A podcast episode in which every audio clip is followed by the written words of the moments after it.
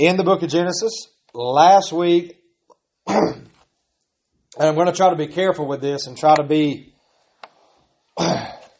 intentional with it. I know that last week we ended up in a few different portions of Scripture. That's going to happen a lot because I do want to show how Scripture is interconnected so that we can just cement it in our minds. Hey, Scripture is one great big story of God and His plan of redemption. However, I do want to be careful and intentional not to overdo that or overwhelm with like, oh my goodness, there's just so many cross references and there's so many. And I also want to be faithful to the fact that we are doing a Genesis study. We're not just doing a Genesis study and how it cross references with the rest of Scripture. Uh, so I do want us to be intentional about actually focusing on the book of Genesis.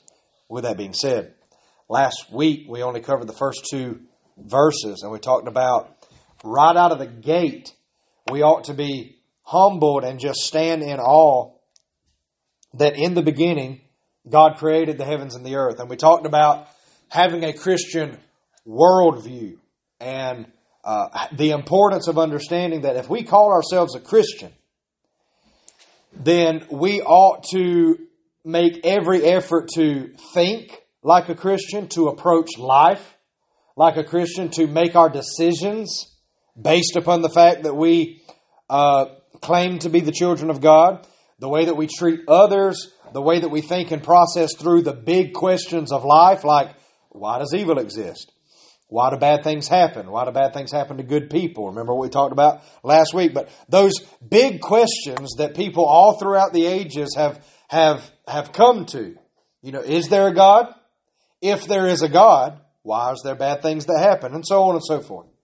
But we we repeated two words over and over again. God is. Period.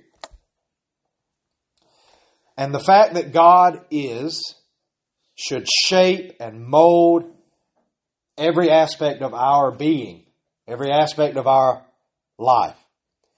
We also briefly brought up that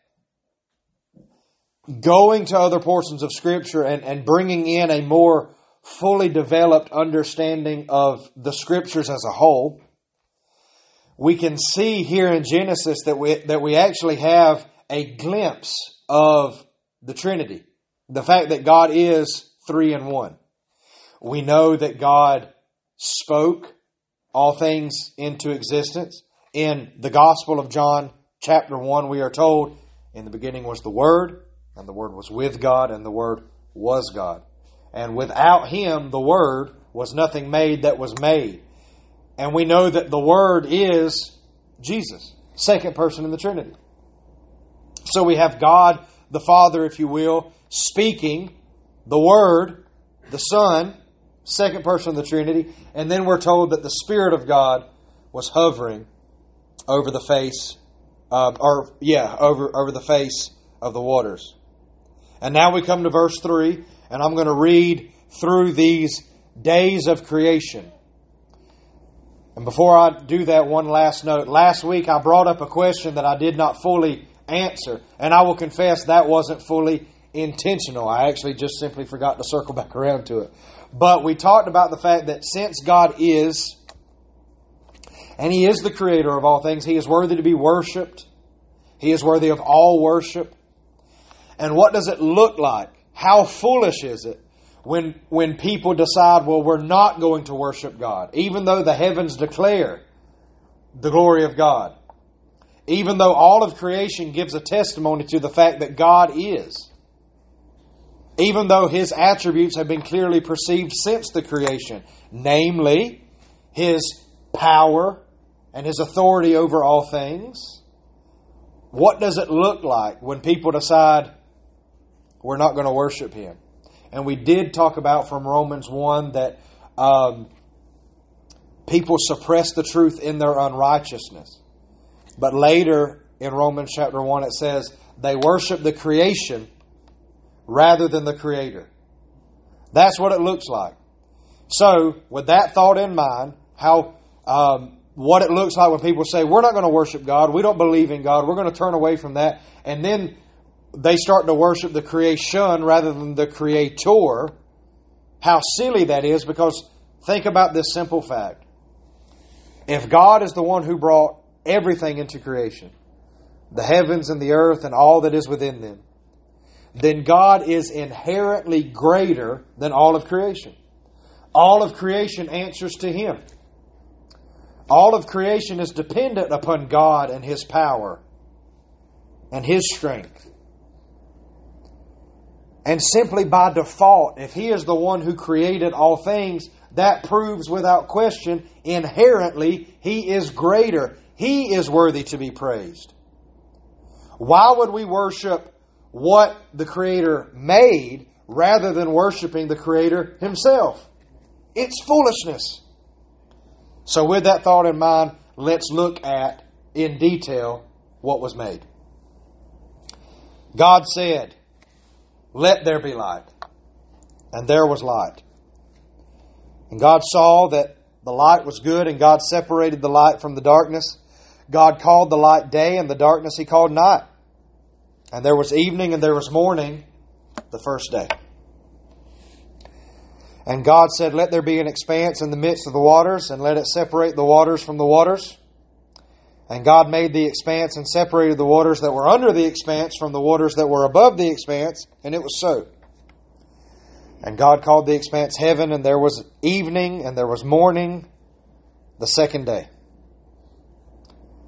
And God said, Let the waters under the heavens be gathered together into one place, and let dry land appear. And it was so. God called the dry land earth, and the waters that were gathered together he called seas. And God saw that it was good.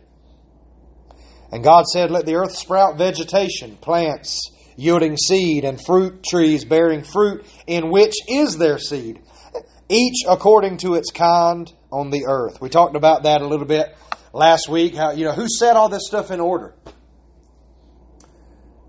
Who is it that decided that apple trees would produce more apple trees and so on and so forth? And so here we have it in detail. God said, Let the earth sprout vegetation. Plants yielding seed according to their own kinds. Trees bearing fruit in which is their seed. Who decided that was going to be the case?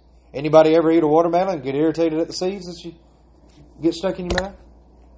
Come on, I saw a couple people chuckle. We've all had it happen. Who decided there was that the seed would be in the watermelon? Good gracious. Right? And again, I know last week I think I said uh, something along the lines of some of y'all might be thinking, "Oh, well, you just you you almost got silly with it."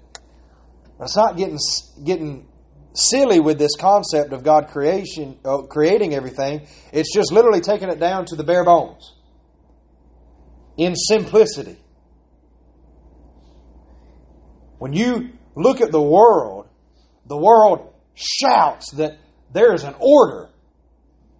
There are laws that cannot be broken. There is a way that this world operates. There is a way that this creation operates. There's a reason that when you plant something, it's meant to grow. And when it grows, it's meant to produce more. There's a reason behind that. And the reason is creation is not an accident. We are not here by accident. Creation doesn't exist by accident. There's a purpose behind it because there is a creator behind it. And that Creator has a purpose and a plan for all that He has done and all that He will do. That is important. The earth brought forth vegetation, plants yielding seed according to their own kinds, and trees bearing fruit in which is their seed, each according to its kind. And God saw that it was good, and there was evening, and there was morning, the third day. And God said, Let there be lights in the expanse of the heavens to separate the day from the night, and let them be for signs and seasons, and for days and years, and let them be lights in the expanse of the heavens to give light upon the earth. And it was so. And God, God made the two great lights the greater light to rule the day, and the lesser light to rule the night, and the stars. And me personally, this is just a tidbit. Me, every time I read that, I kind of smile. In other translations, it, it says like, "And He made the stars also," you know. But it's almost like a footnote. I was like, "Oh, yeah." And by the way, He made the stars too. Like, no big deal. Like, oh, you know those stars up in the sky that nobody can number? That there's stars up there we can't even see? You know, the whole solar system thing. We look up in the sky and we say, wow, how beautiful. Here in Scripture, it's just like, again, it's almost like a little footnote. He made the greater light to rule the day and the lesser, uh, lesser light to rule the night, and the stars also. No big deal. Because it's God we're talking about. And God set them in the expanse of the heaven to give light on the earth, to rule over the day and over the night, and to separate the light from the darkness. And God saw that it was good. And there was evening and morning the fourth day.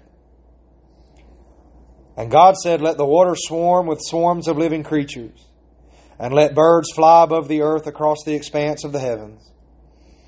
So God created the great sea creatures and every living creature that moves, with which the waters swarm according to their kinds, and every winged bird according to its kind. And God saw that it was good. And God blessed them, saying, Be fruitful and multiply, and fill the waters in the season, and let birds multiply on the earth. And there was evening and there was morning the fifth day. It is good that all the living creatures multiply, that they reproduce after their own kind, in the same way that the vegetation and the trees produce after their own kind all of the sea creatures, all of the animals, all the all the winged birds, they produce, they reproduce after their own kind. And that is a charge, that is a command that creation received from God.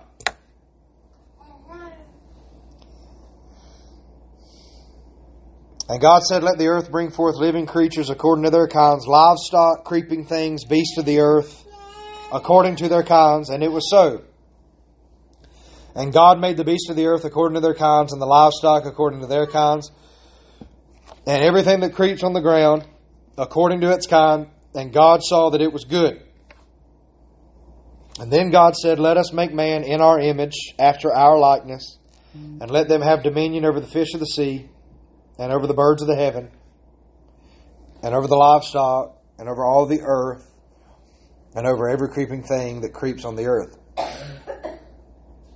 And at this point, we get here and we say all of creation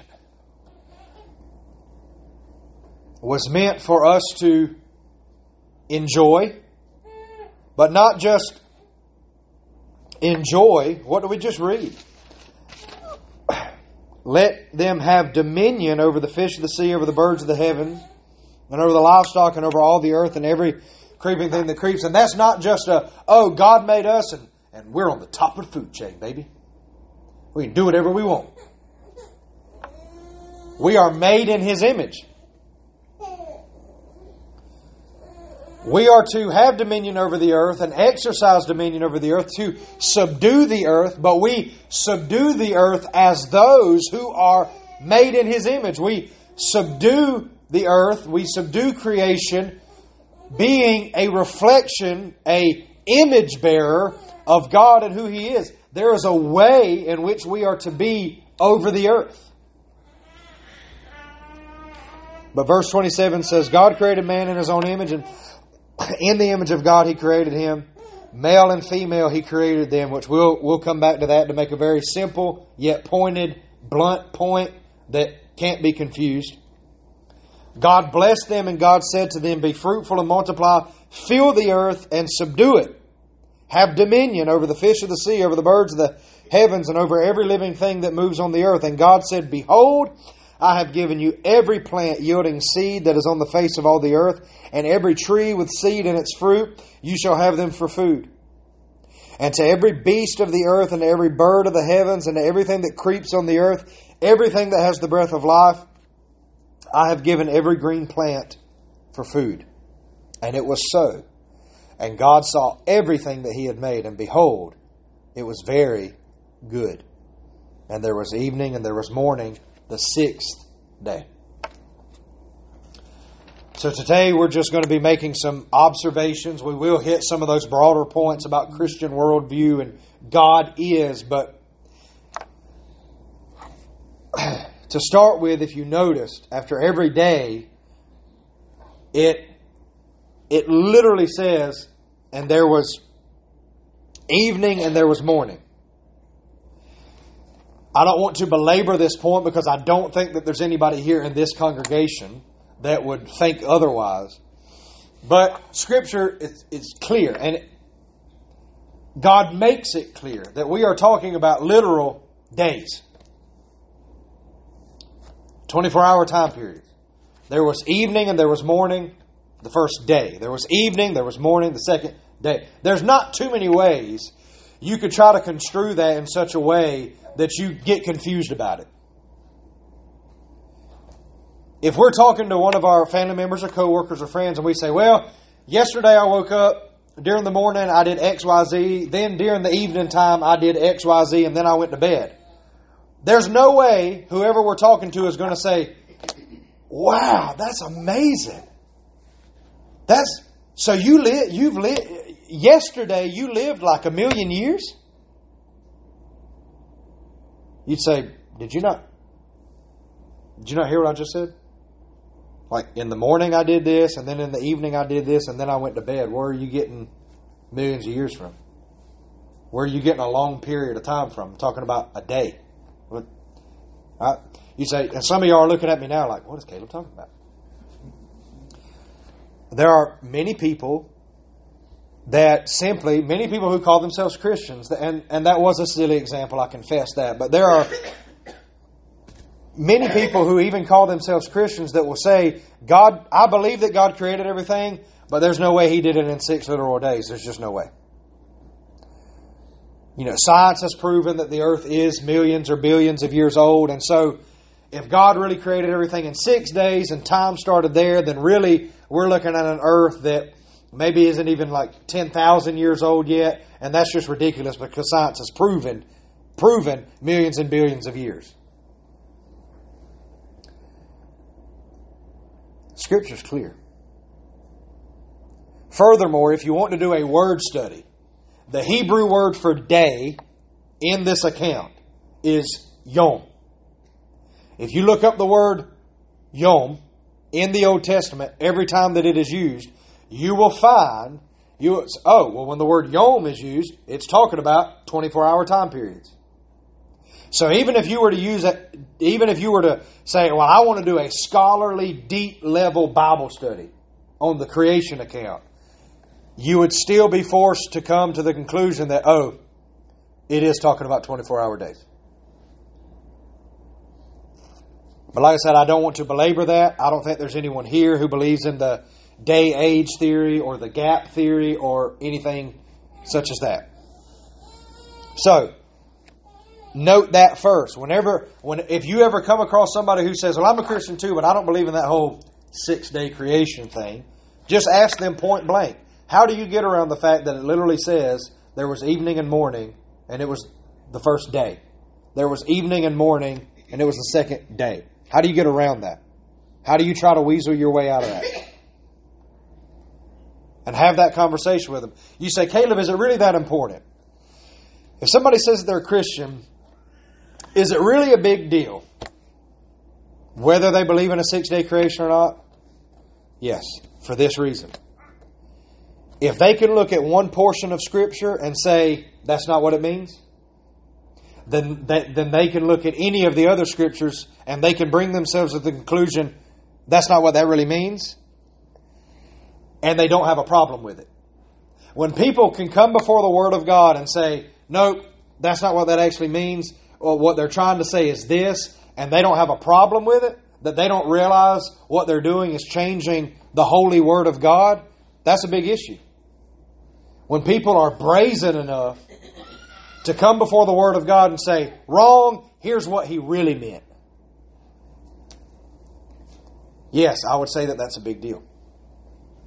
So that's the first thing.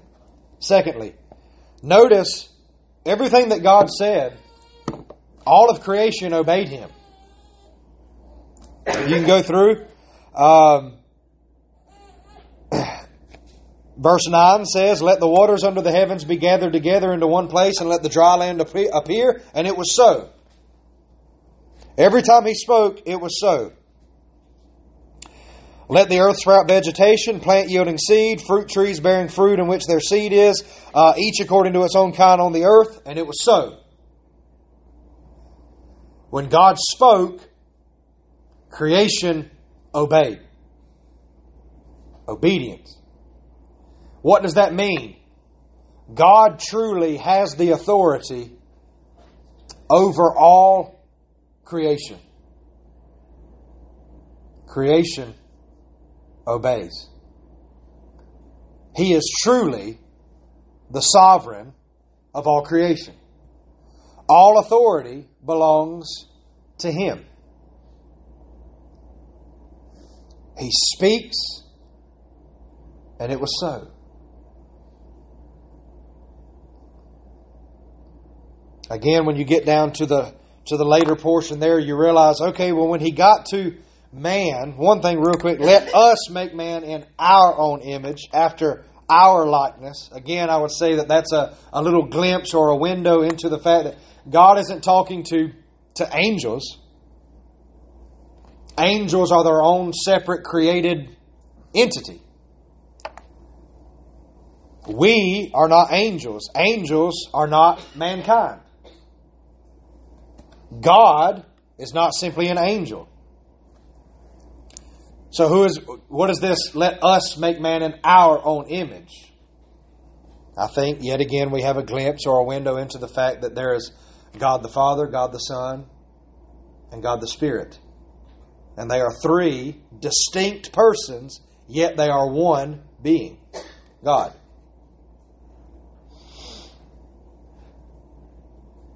But he says, Let them have dominion over the fish of the sea, and over the birds of the heavens, and over the livestock, and over all the earth, and every creeping thing that creeps on the earth. And then in verse 28, he says, Be fruitful and multiply, fill the earth and subdue it, have dominion over the fish of the sea and the birds of the heavens and every other living thing that moves on the earth. So fill the earth and subdue it.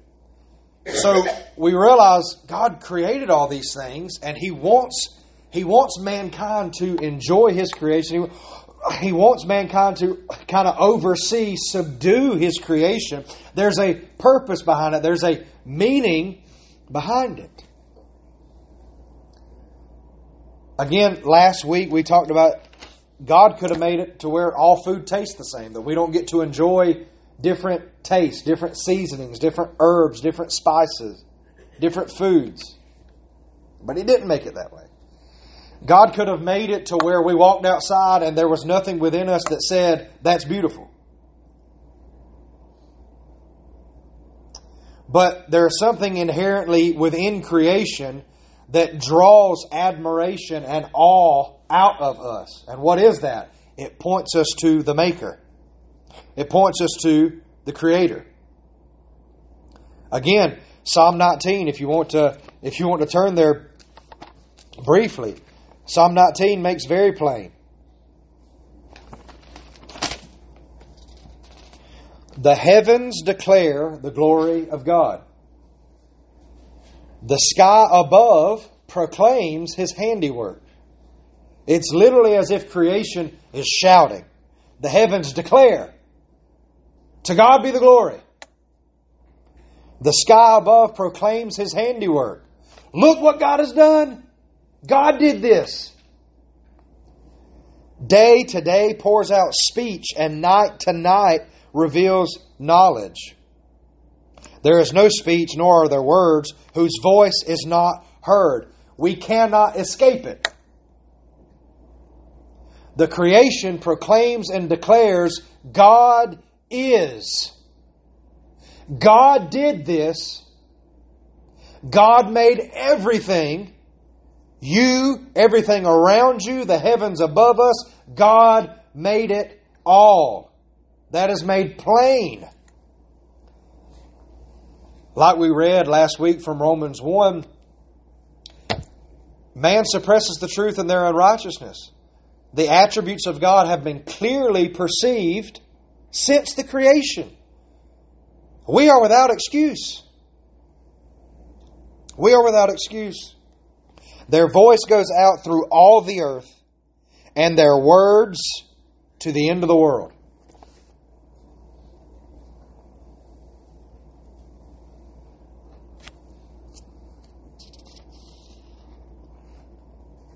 God has surely created all things. He has authority over all things. The heavens declare the glory of God. The sky proclaims his handiwork. What is the only right and proper response to that? To worship him. To give him the glory that he alone is worthy of. That is the only right and proper response. And we are told that we are to subdue the earth, that we don't even have the right to enjoy, but God says, this is the plan. We've created everything. Man is to enjoy it, man is to subdue it. We are to, to oversee, and we are made in His image. So, again, I want to come back to that. That does not mean that we're simply in charge. We can do whatever we want to do. We are to be a reflection of God's goodness. We are to be stewards of God's goodness to all of the creation. And there is great purpose behind that. Nothing else in all of creation was made in the image of God. Nothing else in, in the rest of creation was made in the image of God.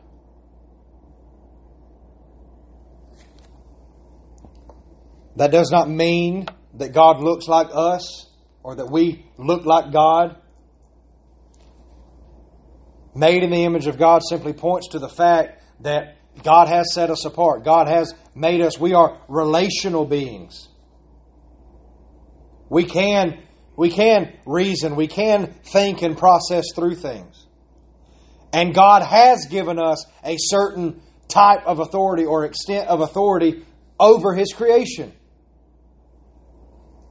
That should humble us.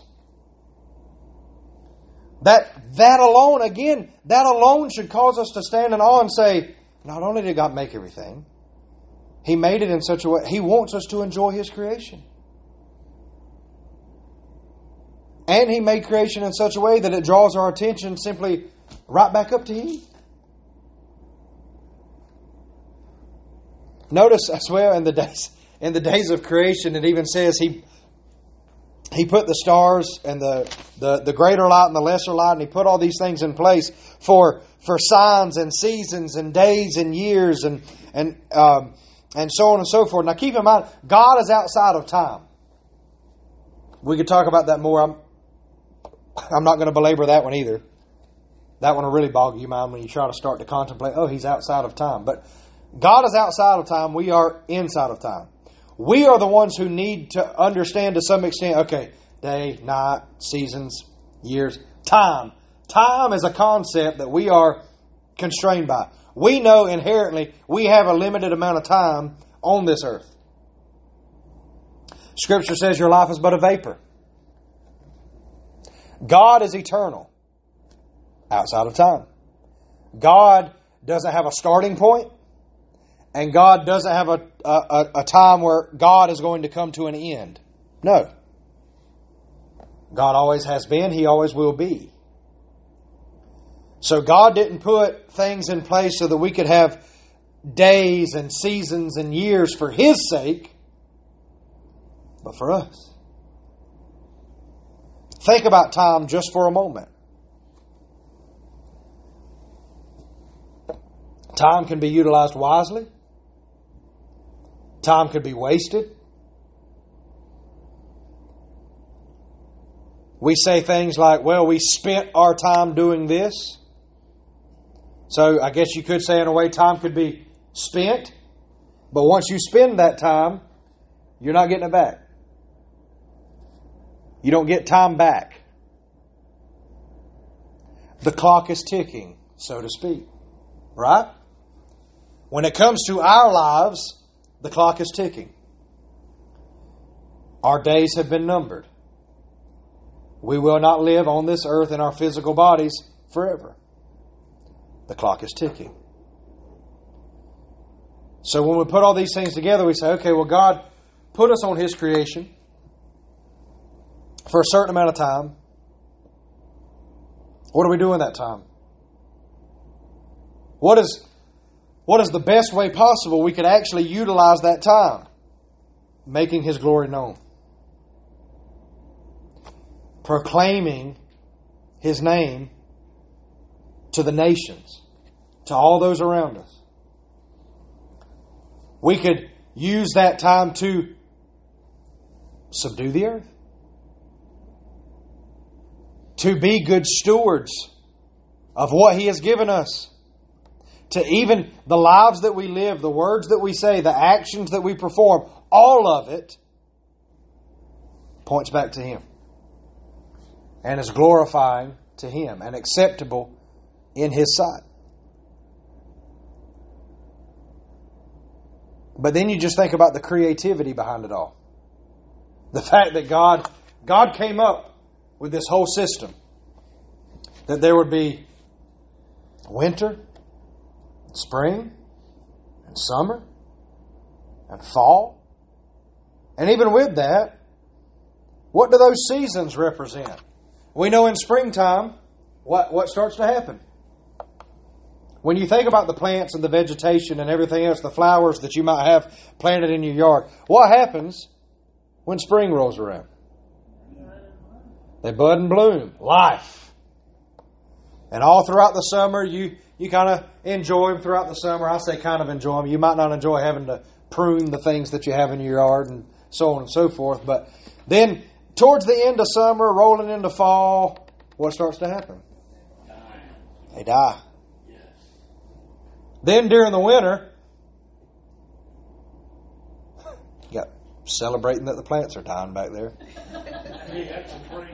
In, in the winter, you don't see things that are blooming and, and blossoming and everything. No. It's cold, frigid, maybe not so much here in South Georgia. We don't get a whole lot of winter. But what does that cycle even prove? Death, Life, death. Life, death. Day and night. The sun rises, you have daylight. The sun starts to set, you have night. So even that is in a 24 hour cycles. Daylight, dark. Daylight, dark. Time. You hear people say, time flies. Never have enough time. I, I feel like I can't catch up. I feel like time's slipping away from me. It's a powerful concept to consider. But all of these things are meant to be recognized by creation, by mankind, as all of this. All of it points back to God. And all of this should be used, utilized for His glory, to proclaim His great power and His great majesty over all things. All of it for Him. All of it for Him. So, with that being said, go back to what I mentioned at the very beginning. Because God created all of this, including us, that means He is inherently greater he is inherently more. He is inherently worthy of worship and praise and adoration over and above anything else that He created. Right? It would be foolish to say, well, I'm going to worship nature because I just feel like nature is one of the most powerful forces on earth. You can't stop nature. You, whenever that hurricane's rolling in, you can't just stop a hurricane. Whenever there's a tornado, you can't just stop a tornado. Nature is just this powerful force to be reckoned with, and I'm going to worship Mother Nature.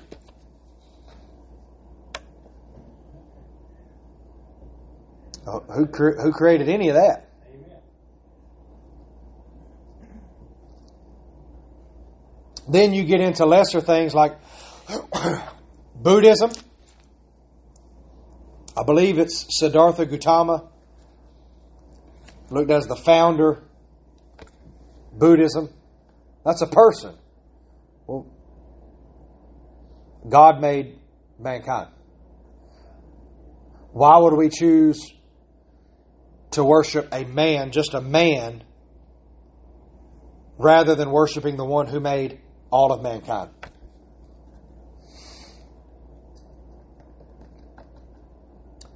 You go to other nations in the world, and, and some of them literally they will build idols that are simply animals. Read the Old Testament. We talked about it a little bit in Sunday school this morning, but a lot of those, a lot of the idol worshiping that was going on, a lot of it was connected to just animals, created things, created beings. See, and it's it's easy in a setting like this to say, Oh, I know the preacher's preaching about God. He's got his Bible open. He's talking about worshiping idols and worshiping animals, I know that's foolish. That's crazy. But I want us to take a moment to, to, to think seriously about that.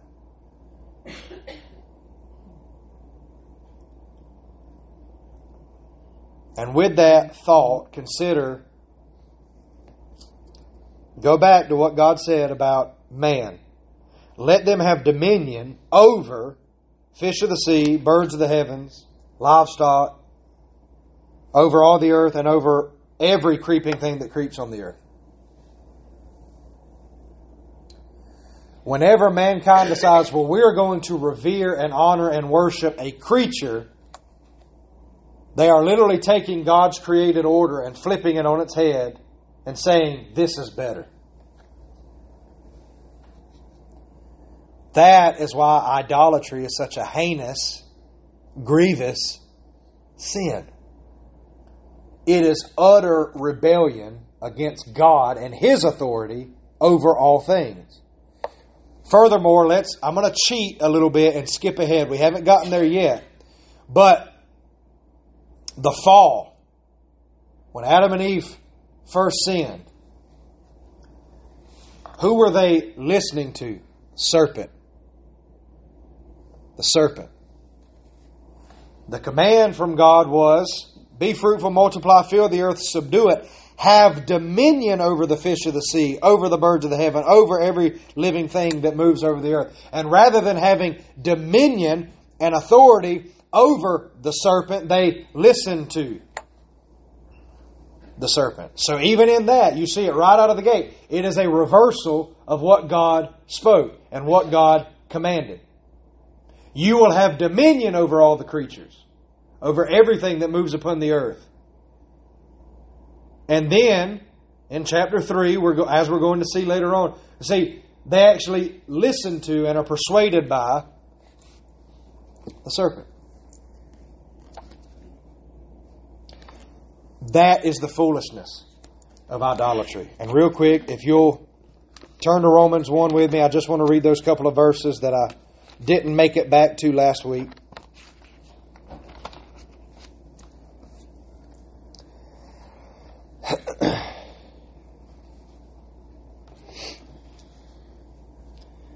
His invisible attributes, namely his eternal power and divine nature, have been clearly perceived ever since the creation of the world in the things that have been made, so they are without excuse. Romans 1, verse 21 now. Although they knew God, they did not honor him as God or give thanks to him, but they became futile in their thinking, and their foolish hearts were darkened. Claiming to be wise, they became fools and exchanged the glory of immortal God for images resembling mortal man and birds and animals and creeping things.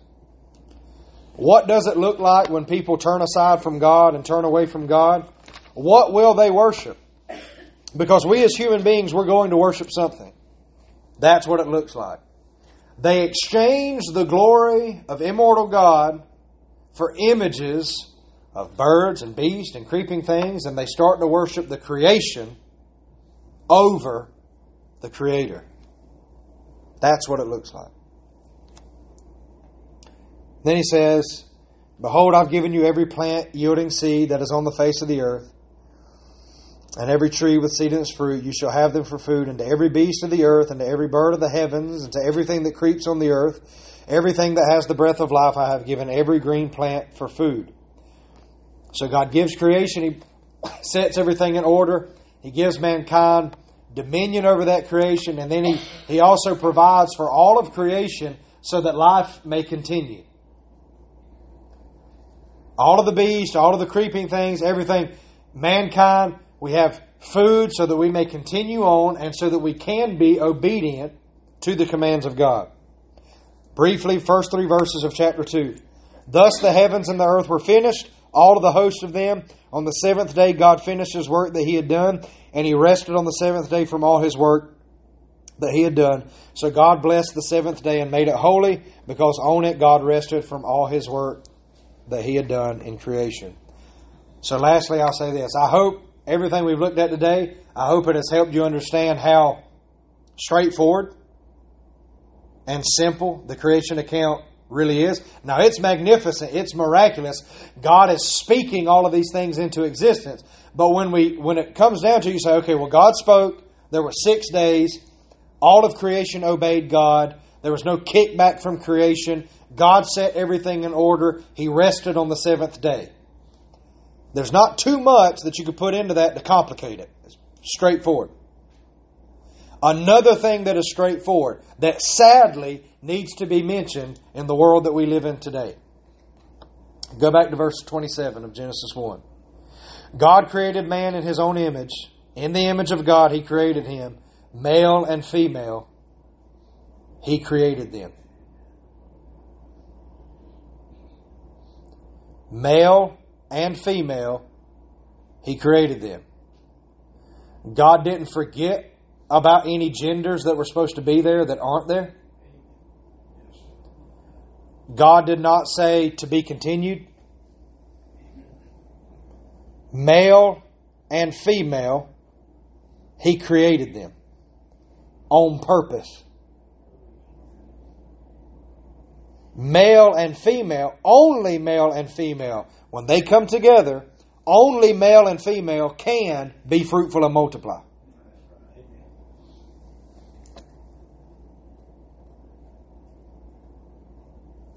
In other portions of Genesis, we'll, we'll talk about that specific topic in even, in even more detail because it is God who instituted um, marriage and family. And God is the one who defines marriage and family. But for sake of this sermon, I'll leave it at that. That, that there's nothing confusing about that. There's nothing that we could I don't think there's anybody that could read that and take a step back and say, I wonder what he meant by that. Male and female, he created them. Anything, anything, no matter how accepted it is by the world, anything that is contrary to male and female, he created them, is an affront and rebellion against God and His authority over all creation. And it needs to be addressed as such. You don't say, well, you know, especially, and, and now, it, if we're talking about non believers who aren't claiming to believe the Word of God, okay, show more mercy and grace and compassion. But if when we have supposed brothers and sisters in Christ that are saying, well, I, I really do believe there's more than two genders. And I really believe that God's okay with that. And I believe we need to start celebrating that and we need to start embracing that. Listen. Listen. We could have conversations with that supposed brother or sister in Christ before the Word of God, but if that supposed brother or sister in Christ continues to say, Nope, I know I see what you're showing me here, but there's more than two genders, and God will celebrate it and God will accept it. That supposed brother or sister in Christ is not your brother or sister in Christ. because they are in open faced rebellion against God and His Word and His created order. It is that plain. And we need to have the love towards others to tell them the truth. If someone is claiming to be a Christian, but coming before the Word of God and saying that God will celebrate things and God will accept things that are directly contrary to His holy Word, then we need to love that person enough to say, You don't truly know God.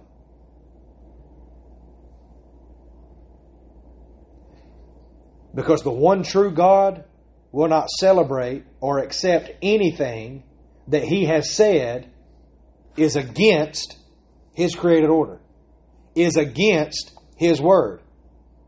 God cannot condemn it and accept it at the same time because God can't be contrary to himself. And we need to be willing to have those conversations. Now, I don't want to end the sermon or end the service strictly on that because I know that topic draws a lot of ire and emotion out of people. I will challenge you with this. Don't just get emotional when that topic comes up. Be able to reason and think through that topic. the lost and dying world doesn't just need us to tell them, Oh, you big dummy, I can't believe you think it. Don't you know better? Don't you know God says that's a sin? Explain to them, be able to explain to them and show them from Scripture why it's a sin. But here's how I want to close Isaiah chapter 40. Keeping the creation account in mind, I simply want us to read from Isaiah 40, and then I'll pray, and we'll be done.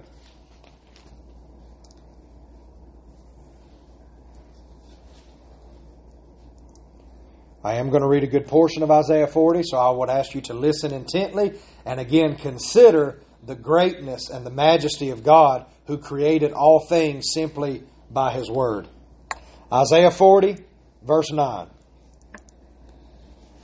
Go on up to a high mountain, O Zion, herald of good news. Lift up your voice with strength, O Jerusalem, herald of good news. Lift it up, fear not. Say to the cities of Judah, Behold your God. Behold, the Lord God comes with might, and his arm rules for him. Behold, his reward is with him, and his recompense before him. He will tend his flock like a shepherd. He will gather the lambs in his arms. He will carry them in his bosom, and gently lead those who are with young. Who has measured the waters in the hollow of his hand, and marked off the heavens with a span? Enclosed the dust of the earth in a measure, and weighed the mountains in scales, and the hills in a balance? Who has measured the Spirit of the Lord? Or what man shows him his counsel? Whom did he consult? And who made him to understand? Who taught him the path of justice and taught him knowledge and showed him the way of understanding? Behold, the nations are like a drop from a bucket and are accounted as, as the dust on the scales. Behold, he takes up the coastlands like a fine dust. Lebanon would not suffice for fuel, nor are its beasts enough for burnt offerings. All the nations are as nothing before him. They are accounted by him as less than nothing and emptiness. To whom then will you liken God? Or what likeness compare with him? An idol? A craftsman cast it, and a goldsmith overlays it with gold and casts for it silver chains? He who is too impoverished for an offering chooses wood that will not rot. He seeks out a skillful craftsman to set up an idol that will not move. Do you not know? Do you not hear? Has it not been told you from the beginning? Have you not understood from the foundations of the earth? It is he who sits above the circle of the earth, and its inhabitants are like grasshoppers. Who stretches out the heavens like a curtain and spreads them like a tent to dwell in it? Who brings princes to nothing and makes the rulers of the earth as emptiness? Scarcely are they planted, scarcely sown, scarcely has their stem taken root in the earth when he blows on them and they wither, and the tempest carries them off like stubble. To whom then will you compare me, that I should be like him? Says the Holy One. Lift up your eyes on high and see who created these. He who brings out their host by number, calling them by name, by the greatness of his might and because he is strong in power, not one is missing. Why do you say, O Jacob, and speak, O Israel, my way is hidden from the Lord, and my right is disregarded by my God? Have you not known, have you not heard? The Lord is the everlasting God, the creator of the ends of the earth. He does not faint or grow weary. His understanding is unsearchable. He gives power to the faint and to him who has no might he increases strength. Even youths shall faint and be weary, and young men shall fall exhausted. But they who wait for the Lord shall renew their strength. They shall mount up with wings like eagles. They shall run and not be weary. They shall walk and not faint. Let's pray. Lord, we thank you. We praise you for your power and your might that is displayed in all of creation. God, I pray in these simple thoughts that have been shared from Scripture this morning that we would consider that you alone are worthy to be praised, that we are to honor and exalt you